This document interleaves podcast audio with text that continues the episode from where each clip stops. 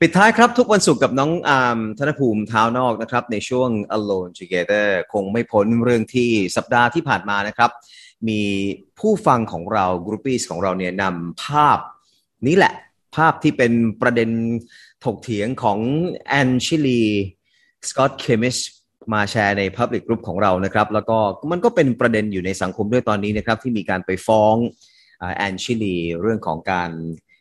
ย่ำยีธงชาติไทยด้วยเนี่ยนะครับ เรามาพูดคุยกับน้องอาร์มธนภูมิในช่วงนี้กันดีกว่านะครับ ไปทักทายน้องอาร์มกันก่อน สวัสดีครับ น้องอาร์ม วัสดีครับพี่วีครับ สวัสดีครับพี่ผู้ฟังทุกๆทท่านด้วยครับผมสารภาพเลยนะครับ ว่าตอนที่ผมแชร์รูปนั้นเข้าไปใน public group ของเราเนี่ย คือตาผมเนี่ยไม่ได้มองไปที่ธงชาติเลยนะ ผมมองไปที่พุงของน้องแอนชิลีบอกว่าทำไมไม่เก็บพุงให้น้องเขาเรียวไซส์บิวตี้พี่วีคือคือตามันพุ่งไปที่นั่นนี่ฮะไม่ได้คิดเลยว่าจะเป็นประเด็นเรื่องของธงชาติขึ้นมา อืมเอาน้องอาร์มรวบรวมปฏิกิริยาของสังคมกับเรื่องนี้ยังไงมาบ้างครับ ตลอดสัปดาห์ที่ผ่านมา จริง คือผมก็ไม่คิดนะว่ามันจะเกิดดราม่าอะไรแบบนี้ขึ้นอะพี่วี เพราะว่าคือปกติอะเวลานางงามหรือหรือ หรือใครก็แล้วแต่ไม่ไม่จำเป็นที่จะต้องเป็นนางงามนะใครที่เป็นตัวแทนประเทศไทยไปทำอะไรสักอย่างเพื่อประเทศเนี่ยเขาก็จะมักจะมีการโปรโมทหรือมีการภูมิใจในการที่จะเอาสัญลักษณ์บางอย่างของไทยเนี่ยไปแสดงผ่านรูปแบบใดรูปแบบหนึ่งก็แล้วแต่ในในแต่ละการประกวดหรือว่ากิจกรรมนั้น อย่างเช่นนางงามเนี่ยถ้าสังเกตดูย้อนกลับไปหลาย ๆ ปีให้หลังที่ผ่านมาก็จะเห็นว่าก่อนที่นางงามไทยจะเดินทางไปประกวด ไม่ว่าจะเวทีใดก็แล้วแต่นะครับไม่จำเป็นที่ต้องเป็นเฉพาะ Miss Universe หรือว่านางงามจักรวาลเท่านั้นเขาก็จะมีการนำเอาสีของธงชาติไทย มาสร้างสรรค์เป็นรูปแบบต่างๆ ไม่ว่าจะเป็นภาพกราฟิกเองก็ดี ไม่ว่าจะเป็นชุดเองก็ดี ไม่ว่าจะเป็นกระเป๋าเองก็ดีนะฮะหรือแม้แต่อุปกรณ์ในการเชียร์ต่างๆ ของกองเชียร์ของแฟนนางงามเองก็จะถูกดีไซน์ออกมาผ่านสีสันของธงชาติไทย เพราะว่ามันเหมือนเป็นเอกภาพเป็นสิ่งที่ทั่วโลกเขารับรู้ได้ว่าอะแต่ละประเทศมีธงชาติที่ไม่เหมือนกันถูกไหมครับ อันนี้ก็เป็นสิ่งที่เขาต้องการอยากจะสื่อสารอยากจะนำเสนอ เช่นเดียวกัน เวที Miss Universe Thailand ก็ทำแบบนี้ต่อเนื่องมาหลายปีนะพี่วี กับการที่ให้ทีมงานทำภาพกราฟิก ด้วยสีสันของธงชาติไทยหรืออะไรก็แล้วแต่เนี่ย เพื่อที่จะโปรโมทเป็นการแบบดึงให้คนนี้สนใจ แล้วก็อยากที่จะให้ส่งกำลังใจให้กับตัวแทนของสาวไทยไปทำหน้าที่บนเวทีนางงามจักรวาล แต่ว่าปีนี้มันอาจจะคิดน้อยไปหน่อย หรือผิดพลาดประการใดอันนี้ไม่แน่ใจ มันก็เลยออกมาเป็นภาพอย่างที่พี่วีแชร์ลงไปในกรุ๊ปแล้วก็ที่หลาย ๆ คนเห็นในโซเชียล ซึ่งตอนนี้ต้องบอกว่ากองประกวดเขาลบภาพนี้ออกไปแล้วนะฮะหลังจากที่มันมีประเด็นดราม่า ทีนี้ลองมาดูว่าภาพภาพนี้มันมันเกิดอะไรขึ้นทำไมมันถึงมีปัญหาถึงขั้นนั้น คือตัวลักษณะภาพถ้าใครยังไม่ได้มีโอกาสเห็น หรือว่าผู้ฟังที่ฟังอยู่นะตอนนี้ อาจจะไม่ได้มีโอกาสดูภาพภาพนี้มาก่อนฮะภาพนี้เป็นภาพที่น้องแอนแอนชิลีนะฮะก็คือ Miss Universe Thailand ปีล่าสุดเนี่ยเธอสวมใส่ชุดสีแดงนะฮะสีแดงเพลิงสดเลยนะฮะแล้วก็ถือธงชาติ ซึ่งเป็นธงชาติจริงนะครับถือธงชาติจริงพาดไปที่บ่านะฮะแล้วก็ยืนเอียงข้างนะฮะโพสต์โปรโมทนะฮะรวมไปถึง ด้านหลัง background ของน้องแอนชิลีเนี่ยก็จะเป็นเหมือนสีที่เทเป็นสีธงชาติลงมา แล้วก็ไหลลงมาตามพื้นให้เห็นเป็นแนวลึก ไหลลงมาจนถึงข้างหน้าของภาพโปสเตอร์นั้นนะฮะก็เป็นสีของธงชาติ ก็ไล่มาเลยแดงขาวน้ำเงินอยู่ตรงกลางนะฮะทีนี้มันก็เกิดประเด็นดราม่าเกิดขึ้นว่าเฮ้ยมันมีคนบางกลุ่มเหมือนกันมองว่ามันไม่เหมาะสมหรือเปล่ากับการที่จะเอาสีของธงชาติมาอยู่เป็นพื้นนะฮะพื้นในที่นี้ไม่ใช่พื้นหลัง แต่เป็นพื้นที่ ตัวนางงามเนี่ยเหยียบยืนอยู่บนนั้น คนก็เลยมองว่าเฮ้ยมันมันเกิดความไม่เหมาะสมหรือเปล่า แล้วเฉพาะอย่างยิ่งเอ่อณตอนนี้เราต้องยอมรับจริง ๆ ว่าบ้านเรามันมีการแบ่งแยกในเรื่องของความคิดมิติทางการเมืองค่อนข้างที่จะชัดเจน มีเรื่องของสถาบันเข้ามาเกี่ยวข้อง ดังนั้นจุดที่น้องแอนชิลียืนอยู่ในภาพโปสเตอร์นั้นนะพี่วี มันเป็นจุดที่เป็นจุดสีน้ำเงินด้วย มันก็เลยกลายเป็นว่าเฮ้ย สื่อถึงอะไรหรือเปล่า ต้องการที่จะสื่อสารถึงอะไรหรือเปล่า คนทำมีเจตนาอย่างไร อันนี้คือการตั้งคำถามจากจากคนที่มีมุมมองในรูปแบบนั้นว่าการที่เอานางงามไปเหยียบยืนอยู่บนสีน้ำเงิน ต้องการสื่อสารอะไรหรือเปล่า แล้วเท่านั้นไม่พอไปไกลถึงว่าเอาใส่เสื้อสีแดงอีกนั่นอ่านั่นหลายหลากหลายความคิดหลากหลายความเห็นเลยคือส่วนตัวผมผมมองว่า จุดที่เขาไปยืนอยู่ตรงที่มันเป็นสีน้ำเงินอะคือมันเป็นกึ่งกลางไงมันเป็นจุดกลาง จุดกลางของธงดังนั้นก็คือมันผมเชื่อนะว่ากองประกวดเองไม่ได้มีเจตนาที่จะที่จะสื่อสารอะไรเกี่ยวกับการเมือง หรือมิติด้านนั้นลงไป เพราะว่ากองเองก็ต้องการที่จะไม่ให้มันเกิดดราม่าต่างๆ เกิดขึ้นเหมือนกันนะพี่วิน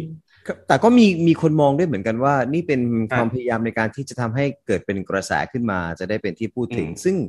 ผมไม่ค่อยเห็นด้วยกับกับแนวคิดนี้นะครับว่าคือเขาก็ดังอยู่แล้วอะเขาคงไม่ต้องสร้างกระแสกับเรื่องแบบนี้ให้มันออกมาเป็นข่าวลบก่อนที่จะเดินทางไปประกวดบนเวทีใหญ่ ซึ่งต้องการกำลังใจจากพี่น้องชาวไทยอยู่แล้วนะครับ นั่นข้อที่หนึ่งสองก็คือผมก็มองว่า text ที่เขาใช้อะฮะบนภาพนั้นเนี่ยมันคือ tricolor of unity เขาก็ไม่ได้มีเจตนาที่จะให้เกิดความแตกแยกอยู่แล้วว่าคือเป็นสามสีหรือว่าสีไตรรงแห่งความมีเอกภาพใช่ไหมครับ tricolor of unity ซึ่ง แล้วแล้วตอนที่ถ่ายเนี่ยก็คือคือแน่นอนนี่เป็นเป็นกราฟิก ใครเห็นก็รู้ว่าเป็นกราฟิกที่มาทีหลัง ถ่ายกันบนเอ่อใช่ไหมครับ บนบนฉากที่ฉากขาว เออที่ที่ไม่ใช่ไม่ใช่ไม่ได้ไปยืนอยู่บนธงชาติอยู่แล้วอะนะครับแต่ภาพที่ออกมามันตีความได้อย่างนั้น แล้วทีนี้อะนอกจากลบไปแล้วนะครับ มันยังมีเรื่องของการไปฟ้องแอนชิลีด้วยเนี่ยสิครับ อืม ตรงนี้คุณสนธิยาสวัสดีนะฮะเจ้าของฉายานักร้องน่าจะร้องเก่ง ร้องทุกเรื่องนะฮะร้องเอะอะไรร้องไปหมดนะฮะคืออันนี้ก็ต้องยังไงล่ะคือ ให้สังคมพิจารณาแล้วกันนะฮะว่าว่าเคสต่างๆ ที่ผ่านมาของคุณสนธิยาสวัสดีที่เขาไปยื่นฟ้องนั่นฟ้องนี่คือเขาประสบความสำเร็จบ้างสักเคสแล้วหรือยัง กับเคสนี้อะเราก็มองว่าถ้ามองในมุมมุมมุมของเขาที่ยึดเอาตามหลักของพรบธงชาติ มันก็จะต้องไปตีความจะต้องไปดูกันลึกๆ ว่าเฮ้ยจริง ๆ แล้วมันมันผิดหรือเปล่าอย่างหรือไม่อย่างไร แต่แต่สุดท้ายผมว่ายังไงก็แล้ว แต่คนที่เป็นคนที่มีอำนาจหน้าที่ตัดสิน ไม่ว่าเรื่องนี้จะถึงชั้นศาลหรือไม่เนี่ยนะฮะผมมองว่าสุดท้ายเขาก็จะต้องมองที่เจตนาคือเจตนาการที่กองประกวดจะสื่อสารภาพนี้ออกไปเขาต้องการอะไร ซึ่งคุณปุ้ย TPN พี่ปุ้ยเองเขาค่อนข้างที่จะชัดเจนเหมือนกัน เขาก็บอกว่า การที่เขาทำภาพนี้ออกมาคือน้องแอนชิลีแน่นอนไม่รู้เรื่องเหมือนที่พี่วีบอกไปเพราะตอนน้องไปถ่ายภาพเนี้ยนะฮะก็คือฉากด้านหลังเนี่ยเป็นสีขาวทั้งหมดเลย หลังจากนั้นทีมงานกราฟิกนะฮะฝ่ายศิลป์ของทางกองประกวดก็จะเอาภาพเนี่ยไปตกแต่งออกมาทำเป็นรูปแบบใดก็แล้วแต่ ถ้าเกิดว่าจะบินก็ใส่เครื่องบินเดินทางอยากให้คน cheer up ก็ใส่ธงชาติอะไรแบบนี้ก็แล้วแต่ว่าฝ่ายศิลป์จะดีไซน์ออกมาอย่างไรพอเกิดประเด็นดราม่าแบบนี้เกิดขึ้นพี่ปุ้ยก็ไปถามน้องฝ่ายศิลป์ว่าเฮ้ยจริง ๆ สิ่งที่ต้องการจะสื่อสารคืออะไร สิ่งที่ฝ่ายศิลป์เขาต้องการจะสื่อสารก็คืออยากที่จะรวมพลังของของความเป็นไทยของคนไทยนี่แหละ บอกว่าตอนนี้เฮ้ยไทยเราพร้อมแล้วนะสาวไทยเราพร้อมแล้วนะที่จะไปสู่เวทีจักรวาลเราจะไปกันทั้งหมดของประเทศไทยนี่แหละ โดยให้แอนชิลีเป็นตัวแทนของคนไทยไปทำหน้าที่ณจุดนั้น นี่คือสิ่งที่ฝ่ายศิลป์หรือว่ากราฟิกเขาต้องการที่จะสื่อสารออกมา ซึ่งมันก็เท่านั้นเองเท่านั้นเองเลยแต่ว่าด้วยความที่ณตอนเนี้ย เราก็ต้องยอมรับว่าบ้านเรามันมี ความหลากหลายทางความเห็นทางด้านการเมือง หรือว่าเรื่องอื่น ๆ ใด ๆ มันก็ทำให้เกิดการจับผิดเกิดการแตกแยกทางความคิดได้ ดังนั้นถ้าในในมุมมองของผมนะฮะมุมมองของผมผมคิดว่าเฮ้ยถ้าเกิดว่ากองรู้สถานการณ์ของบ้านเมืองเหตุการณ์บ้านเมืองอยู่นะตอนนี้อะไรที่มันจะหลีกเลี่ยงดราม่าได้ ควรที่จะกันไว้ตั้งแต่ต้น อย่างน้อยๆ กราฟิกออกแบบมาจะต้องส่งมาให้ผู้หลักผู้ใหญ่ในกองประกวดเนี่ยได้ดูก่อน แล้วหลาย ๆ คนเนี่ยอาจจะต้องมาช่วยกันวิเคราะห์ว่าภาพภาพนั้นมันเหมาะสมที่จะปล่อยในช่วงนี้หรือเปล่า มันมันโอเคแล้วหรือไม่มันจะไปสร้างความแตกแยกให้กับคนในสังคม ไหม หรือมันจะกลายเป็นประเด็นดราม่าที่มันจะส่งผลไม่ดีต่อตัวนางงามของเราหรือเปล่า อันนี้ต้องคิดเยอะมากขึ้นกว่าเดิม ด้วยครับ แล้วแล้วยิ่งคนก่อนหน้าที่มาคายตะขาบให้กับแอนชิลี อย่างน้องอแมนดาเนี่ยก็ถูกมองว่าเป็นพวกที่ฝักใฝ่ประชาธิปไตยกับการแสดงออกของเธอถูกไหมครับ ซึ่งแอนชิลีเองก็ค่อนข้างระมัดระวังตัวนะครับ เท่าที่ผมตามอินสตาแกรมของแอนชิลีเนี่ยก็ไม่ค่อย คือ ชัดเจนแหละครับ ในเรื่องของสิทธิเสรีภาพ แต่ว่าก็ไม่ได้ไม่ได้ชัดเจนขนาดว่าเลือกฝ่ายนะครับ ก็คือเป็นเป็นทำหลักการมากกว่า ซึ่งก็ค่อนข้างระมัดระวังตัว แต่มันก็ปฏิเสธไม่ได้ไงครับว่ามันมีมันมีคดีมาก่อนหน้านี้อยู่แล้วถูกไหมครับ ที่ที่อแมนด้าเองก็ถูกปฏิเสธจากหลายงานหลายเวทีเพียงเพราะว่าอุดมการทางการเมืองของเธอที่อาจจะะไม่ได้อยู่ฝั่งสลิ่มว่างั้นเถอะนะครับ มันก็เลยมันก็เลยทำให้พอมีอะไรอย่างนี้ออกมาเนี่ยคนก็จ้องจับผิดอยู่แล้วครับ และยิ่งเป็นประเด็นที่เกี่ยวข้องกับธงชาติด้วย ซึ่งอะไปไกลถึงแบบว่าโอ้โหแหมต่างประเทศนะธงชาติไปอยู่บนรองเท้าก็มี underwear ก็มีบิกินี่ก็มีอะไรอย่างเงี้ยแต่ว่าโอเคมันคงเปรียบเทียบไม่ได้นะครับนะบ้านใครบ้านมันกฎหมายใครกฎหมายมันอย่าเอาไปเปรียบเทียบกันเด็ดขาดเพราะว่ามันคนละเรื่องกันนะครับเพียงแต่ว่าก็นั่นแหละ ก็คุณสันธิยาก็ทำหน้าที่ร้องไป ใช่ เป็นนักร้องไปนะฮะร้องเก่งกว่าเราอีกพี่วี คือเราว่าเราร้องเยอะแล้วนะเขายังร้องเยอะกว่าเราอีก คือถ้าพูดถึงแอนชิลีก็มีคนบอกว่าเขาก็มีคนบอกว่าคุณสันธิยาหิวแสงนะฮะ ใช่ไหมฮะ รู้สึกแบบนั้นกันไหมครับมีคอมเมนต์แบบนั้นเหมือนกันมีมีมีมีคอมเมนต์คือเขาต้องการแสงเพื่อที่จะทำอะไรบางอย่างในอนาคตหรือเปล่า อันเนี้ยก็อาจจะต้องแบบเออจับตากันสำหรับบุคคลท่านนี้นะฮะทีนี้พูดพูดถึงเรื่องนี้พี่วีคือผมผมมองข้ามข้ามสีของธงชาติไปอะผมผมไปมองที่ตัวของน้องแอนมากกว่า ว่าจริง ๆ แล้วเนี่ยคือเราก็สังเกตเหมือนกันว่าเฮ้ยเขาการที่เขาจะแสดงความเห็นหรือว่าตอบคำถามอะไรอะที่ผ่านมายังไม่มีเรื่องของการเมือง ยังไม่มีคำถามหรือว่าความเห็นที่เรื่องของการเมืองชัดเจนเหมือนที่พี่วีบอกมา แต่สิ่งที่เขา หนักแน่นในการสื่อสารมากคือเรื่องของ real size beauty เรื่องของการยอมรับความแตกต่าง เรื่องของความภูมิใจในสิ่งที่แต่ละคนเป็นซึ่งมันก็สะท้อนออกมาว่า ทุกคนจะคิดแบบไหน ทุกคนจะเป็นยังไงไม่ไม่ผิด ถ้าเกิดว่าคุณภูมิใจในสิ่งที่ตัวเองเป็น นั่นคือสิ่งที่เธอต้องการสื่อสารออกมา แล้วก็ถ้าเกิดว่าใครได้มีโอกาส ได้ฟังสัมภาษณ์ของน้องแอนชิลีว่าเขาภูมิใจในความเป็นไทยของเขามากแค่ไหน อันนี้ผมว่านะ ประเด็นเรื่องของสีธงชาติ กราฟิกเนี่ยจะแบบโอ้โหหายไปเลยอะพี่วีคือแอนแอนชิลีเนี่ยนะฮะคือเขาก็เกิดในในในสังคมที่ถึงแม้จะเป็นลูกครึ่ง แต่คุณแม่ก็ค่อนข้างที่จะปลูกฝังความเป็นไทยให้แบบตั้งแต่เด็กเลยพี่วี ครับ ถึงแม้จะไปอยู่เมืองนอกเมืองนา คุณแม่ก็จะพาไปวัดตอนอยู่ตอนเป็นเด็กๆอยู่ไทยคือไปวัดจำศีล บวชชีพราหมณ์คือวัดป่าด้วยนะฮะ เธอบอกแบบนั้นเลย แล้วก็จริง ๆ แล้วคือเธอไม่ชัวร์กว่าวัยของเธอนะครับ ในแง่ของการมีสมาธิการมีสตินะครับ การตอบคำถามมันชัดเจนมากเลยนะครับว่าเธอมีทั้งความเป็นไทยและความเป็นออสเตรเลีย และมีความเป็นวิถีพุทธอยู่ในอยู่ในตัวของเธอที่ได้มาจากทางฝั่งคุณแม่นะครับ ซึ่งทั้งคุณพ่อคุณแม่ก็เป็น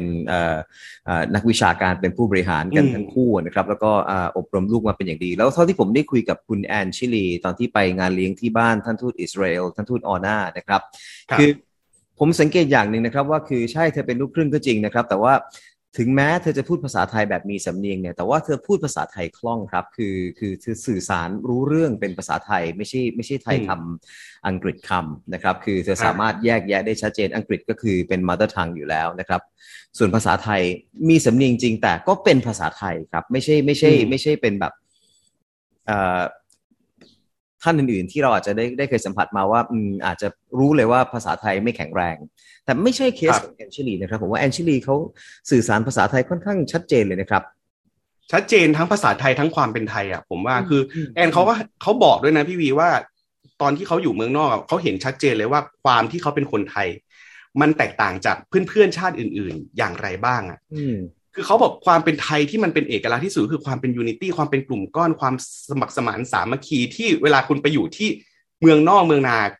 กรุ๊ปหรือว่ากลุ่มของคนไทยจะช่วยเหลือกันจะรักกันมันหาแบบนี้ไม่ได้ในในชาติอื่น ๆ เธอบอกแบบนี้ นี่คือความที่เธอภูมิใจมากกับการที่เธอได้เป็นคนไทยแล้วเธอจะเอาจุดจุดเนี้ยไอความอ่อนน้อมถ่อมตนความอบอ้อมเอื้ออารีช่วยเหลือซึ่งกันและกัน ไป present ความเป็นไทยในกองประกวด ซึ่งอันนี้ผมว่าเฮ้ยมันมันโอเคมากกว่ามากกว่าการที่เราจะไปดูว่าเฮ้ยเขาจะโปรโมทยังไงเขาจะใช้สีธงชาตินั้นนี่ยังไง ซึ่งถ้าเราจับที่สีจริง ๆอะเดี๋ยวตอนประกวดรอบชุดประจำชาติเดี๋ยวจะได้เห็นอีกนะฮะกับชุดประจำชาตินางคาด ซึ่งเป็นชุดที่ได้แรงบันดาลใจมาจากมวยคาดเชือก ซึ่งชุดนั้นสีธงชาติตั้งแต่หัวจรดเท้าเลยรองเท้าบูทเองที่ออกแบบมาก็เป็นลายสีธงชาติเหมือนกันจะมีดราม่าอีกหรือเปล่าเดี๋ยวลองดู ฮะเดี๋ยวก็ได้เห็นกันนะครับ ตอนนี้ถึงเชลวีฟแล้วนะครับ คือถ้าเกิดใครตามเพจของ MUT Miss Universe Thailand อ่าเนี่ยก็เขาก็จะทำไลฟ์บ่อยมาก ถี่มากอย่างเมื่อวานนี้พอถึงเทเลวีฟก็ไลฟ์ทันทีเลยครับ เป็นตีสองของเทเลวีฟแล้วก็อ่าก็เท่ากับเช้าเวลาบ้านเราอะนะครับ ก็ก็ไลฟ์กันคือแบบไม่ได้พักผ่อนเลยนะครับ ซึ่งก็ สะท้อนให้เห็นถึงความเปลี่ยนแปลงที่เกิดขึ้นนะครับ กับการประกวดในแต่ละปีที่เทคโนโลยีเข้ามามีบทบาทในการทำให้เราได้ติดตามความเคลื่อนไหวของนางงาม หรือว่าแม้แต่จะเป็นอีเวนต์อื่นก็ตามนะครับ คือโลกมันเปลี่ยนไปแล้วในการนำเสนอข้อมูลข่าวสาร แล้วก็ถือว่าเขาเองก็ได้มีสิทธิ์ในการที่จะออกมา defend ตัวเองระดับหนึ่งเหมือนกันแต่ดูเหมือนจะไม่พูดถึงเลยนะครับวันที่ไปที่สนามบินสุวรรณภูมิก็ถือธงชาติเลยในมือ คือคือ ผมว่านี่เป็นเป็นกลยุทธ์ที่ดีนะครับ ก็คือนิ่งอะไม่ต้องคอมเมนต์เพราะว่าเพราะแอนเขาไม่ได้รู้เรื่องอยู่แล้วเขาไม่ได้เป็นคนเดินไปบนธงชาติอยู่แล้วนะครับ อันนี้ต้องชื่นชมกองประกวดด้วยคือพี่ปุ้ยเองเขาก็โปรเทคเอ่อตัวนางงามของเขาพอสมควรนะครับ คือด้วยความที่รู้อะว่ายังไงแอนก็ไม่เกี่ยวแอนก็ไม่รู้เรื่องอะดังนั้นแอนไม่จำเป็นที่ต้องมาให้สัมภาษณ์เกี่ยวกับเรื่องนี้ให้มันมีประเด็นดราม่าเกิดขึ้น แต่เขาในฐานะผู้จัดการกองประกวด ผู้จัดการประกวดผู้อำนวยการเนี่ย ต้องเป็นคนพูดแทน ซึ่งก็พูดได้ค่อนข้างชัดเจน แล้วก็สื่อสารได้ชัดเจนแล้วถ้าเกิดว่าใครได้ติดตามคุณปุ้ยหรือพี่ปุ้ยเองเนี่ยเขาภูมิใจมากกับการที่เป็นตัวแทนประเทศไทยอะเออในยิ่งยิ่งเวลาเขาพานางงามแต่ละครั้งไปเขาจะภูมิใจมากในในกับการเป็นคนไทยดังนั้น จุดนี้ผมว่ามองข้ามมองข้ามมันไปเถอะนะฮะไปไปให้กำลังใจแอนไปให้กำลังใจคนไทยในในบริบท อีกบริบทหนึ่งที่มันเกิดขึ้นอีกหนึ่งกิจกรรม กับการประกวดนางงามดีกว่า ผมแอบไปส่อง ไลฟ์บางอันของพวกเขานะครับ อย่างวันที่นั่งรถไปที่สุวรรณภูมิอะไรอย่างเงี้ยนะครับพี่คุยแกก็บอกว่าเออก็ครั้งนี้ตัดชุดไปด้วยนะครับ เป็นแบบผ้าไหมมัดหมี่สวยงามเอ๊ะแบบเผื่อได้มงสามจะได้สวยงามเชิดชูความเป็นไทยสู่สายตาชาวโลกนะครับ เรามีลุ้นไหมครับเนี่ยมงสามทุกทุกปีจะมีประโยคนี้นะครับ ว่ามงสามต้องมามงมงสามมาแน่น้องอาร์มอยู่ใกล้ชิดข้อมูลมากกว่าผมมาไหมครับ มงสาม พูดยากพี่วีด้วยความที่หนึ่งมันเป็นเรื่องของธุรกิจด้วยการประกวดนางงามณตอนนี้มันไม่ได้ดูแค่นางงามคนนั้นพร้อมสับแค่ไหน แต่มันต้องดูความสัมพันธ์ของประเทศ ในแต่ละประเทศกับองค์กรเจ้าของการประกวด ว่าเฮ้ยพอได้นางงามคนนี้เป็น Miss Universe แล้วจะสร้างรายได้ทำกำไรให้ในรูปแบบไหนได้อย่างไรบ้าง หรือจะสร้างความเปลี่ยนแปลงให้กับสังคมได้อย่างไรบ้าง ขึ้นอยู่ที่กองประกวดเขาจะเลือกแบบไหน ถ้าเขาจะเลือกกำไรเลือกรายได้เขาอนางงาม ผลมันอาจจะไปลงทางละตินที่เขาจะหาเงินได้จากทางนั้นได้มากกว่า แต่ถ้าเกิดว่าเขาอยากได้ความความใหม่ ความสดเขาอาจจะมองน้องแอนชิลี เพราะว่านี่ก็เป็นอีกหนึ่งมิติใหม่เหมือนกัน เพราะว่านางงามไทยเองไม่เคยส่งนางงามที่ที่ real size แบบนี้ อื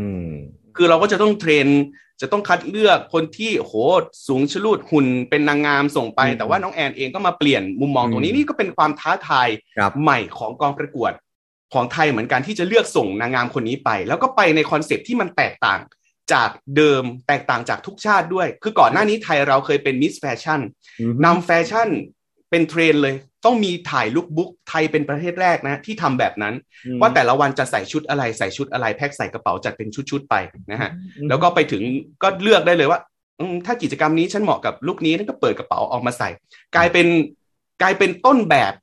ของนางงามอื่น ๆ ที่ทำตาม ปีนี้ไทยเปลี่ยนอีกเหมือนกันพี่วี อย่างชุดที่น้องแอนใส่ไปที่สนามบินใส่เดินทางชุดสีฟ้าชุดนั้นอะ คือก็เป็นชุดซ้ำที่น้องแอนใส่ในการประกวด Miss Universe Thailand ในรอบ audition ในชุดที่ทำให้ทุกคนรู้จักเธอ กับการที่เธอตอบ keyword คำว่าสติ แล้วก็โอ้โหมัดใจแฟนนางงามทั่วประเทศจนกลายเป็นขวัญใจเป็นตัวเต็งขึ้นมาจากชุดชุดนี้ มันทำให้เธอมีพลัง มีความกล้าที่จะทำอะไรสักอย่างเธอเลยเลือกชุดนี้มาใส่เป็นขวัญกำลังใจในวันเดินทาง ซึ่งมันตรงกับบริบทของเวทีที่เขารณรงค์เรื่องของการรักโลกรักสิ่งแวดล้อมในปีนี้ด้วย ก็คือแฟชั่นมันสามารถใช้ซ้ำได้ชุดไหนที่ แอนบอกว่าชุดไหนที่คุณรู้สึกว่าคุณแล้วใส่แล้วมีพลัง ใส่แล้วมีความแข็งแกร่ง ชุดนั้นมันควรค่าแก่การที่จะหยิบมาสวมใส่อีกครั้ง นี่คือความสวยงามของชุด เธอบอกแบบนี้ครับ mix and match fast fashion ใช่ไหมครับ recycle fashion นะครับ ก็เป็นเทรนด์รวมไปถึงเรื่องของ real size beauty เนี่ยผมเก็บตกจากบรรยากาศงานเลี้ยงที่ท่านทูตอิสราเอลเลี้ยงส่งให้กับแอนแอนชิลีก่อนเดินทางนะครับ ก็ท่านทูตเองมีลูกสาววัย 16 ขวบ ก็บอกว่าเนี่ยชื่นชมและชื่นชอบ issue หรือว่า agenda วาระของแอนแอนชิลีที่โปรโมทเรื่องของ real size beauty เพราะว่าอิสราเอลเนี่ยเป็นประเทศแรก ๆ ในโลกนะครับ ที่ใช้พรีเซนเตอร์ในโฆษณา หรือว่าแม้แต่นักแสดงในทีวีเนี่ยที่ ห้ามห้ามเป็นแบบว่าผอมเกินจริงอะ่ะคือโปรโมท real size beauty เป็นประเทศแรก ๆ ในโลก แล้วก็แบนด้วยซ้ำนะครับ ไม่ให้นางแบบประเภทแบบ anorexic เนี่ยได้ได้ออกมาปรากฏตัวจนสร้างค่านิยมผิด ๆ ว่านั่นคือสวย ซึ่งท่านทูตมีลูกสาววัย 16 ปี แล้วก็อยากจะให้ดูแอนเนี่ยเป็น role model แล้วก็เชียร์แอนเจลีทั้งทั้งที่ อิสราเอลก็ส่งนางงามเข้าประกวดด้วยเหมือนกันนะครับ อันนั้นก็เป็น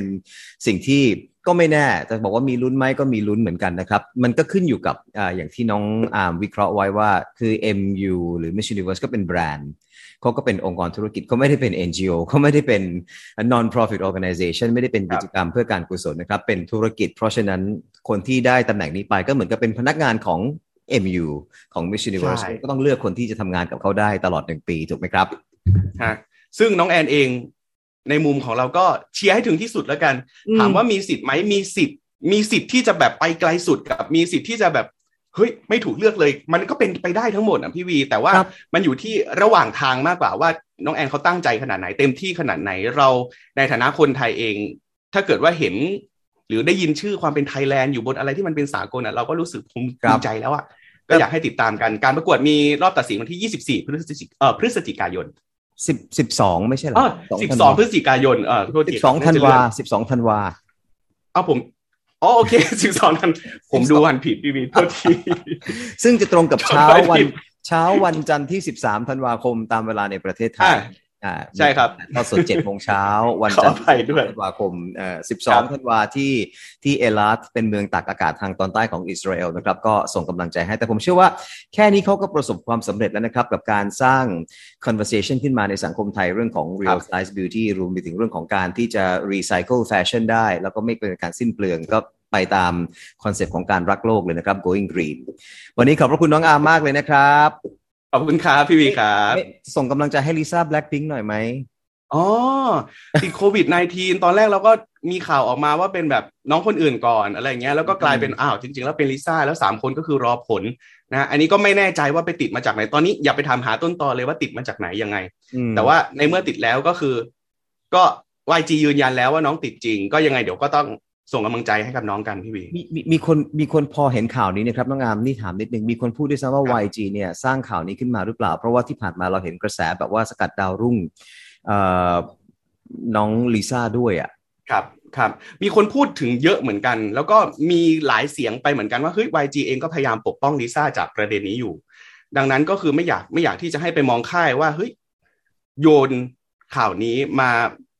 มาให้กับลิซ่าเพื่ออะไรบางอย่างหรือเปล่า มันมันมีหลายมันมีหลายอย่าง มันมีหลายประเด็น มันมีหลายเขาเรียกอะไรอะหลายคำวิจารณ์จากแฟนๆเหมือนกันพี่วีกับกับเคสนี้ ซึ่งเราเองอะในฐานะที่เราก็ไม่รู้ลึกเนาะกับกับต้นจริง ๆ ว่าเฮ้ยมันเป็นแบบนั้นจริงหรือเปล่า แต่ผมมองว่า ไม่เป็นผลประโยชน์อะไรกับการที่จะเอาข่าวนี้ไปให้ศิลปินในค่ายของตัวเอง และผมก็เชื่อว่าคือเรื่องของการติดเชื้อโควิด หรือเป็นโรคหรือไม่สบายมันไม่ใช่เรื่องที่เอามาล้อเล่นกันนะครับ ใช่ใช่ไม่ใช่เรื่องที่ ไม่ใช่เรื่องที่มาล้อเล่นแล้วก็ไม่ใช่เรื่องใหญ่จนเกินไปถึงขั้นที่แบบเฮ้ยคุณไปทำอะไรผิด ศิลปินคนนั้นมีตราบาป มันไม่ใช่ไง มันเป็นสิ่งที่เราทุกคนสามารถที่จะพลาดกันได้แม้ว่ามันจะกาดตกขนาดไหนก็แล้ว แต่เพราะว่าอย่างที่บอกว่าน้องเองก็ต้องทำงานกับคนเยอะแยะมากมายหลากหลาย ยิ่งเป็นนักร้อง ร้องเพลงแต่ละทีมันต้องถอดแมสอยู่แล้วอะดังนั้นมันการันตีไม่ได้เลยว่าน้องจะปลอดภัยแบบร้อยเปอร์เซ็นต์ ครับส่งใจส่งใจให้ทั้งแอนชิลี แล้วก็ให้ทั้งลิซ่านะครับ ซึ่งกำลังสร้างชื่อเสียงให้กับประเทศไทยบนเวทีโลกอยู่นะครับ วันนี้หมดเวลาของรายการแล้วครับ 101 Morning Call น้องอาร์มผมวาริน และทีมงานลาไปพร้อมกันเลยนะครับ พบกันใหม่วันจันทร์ตีห้าสวัสดีครับ สวัสดีครับ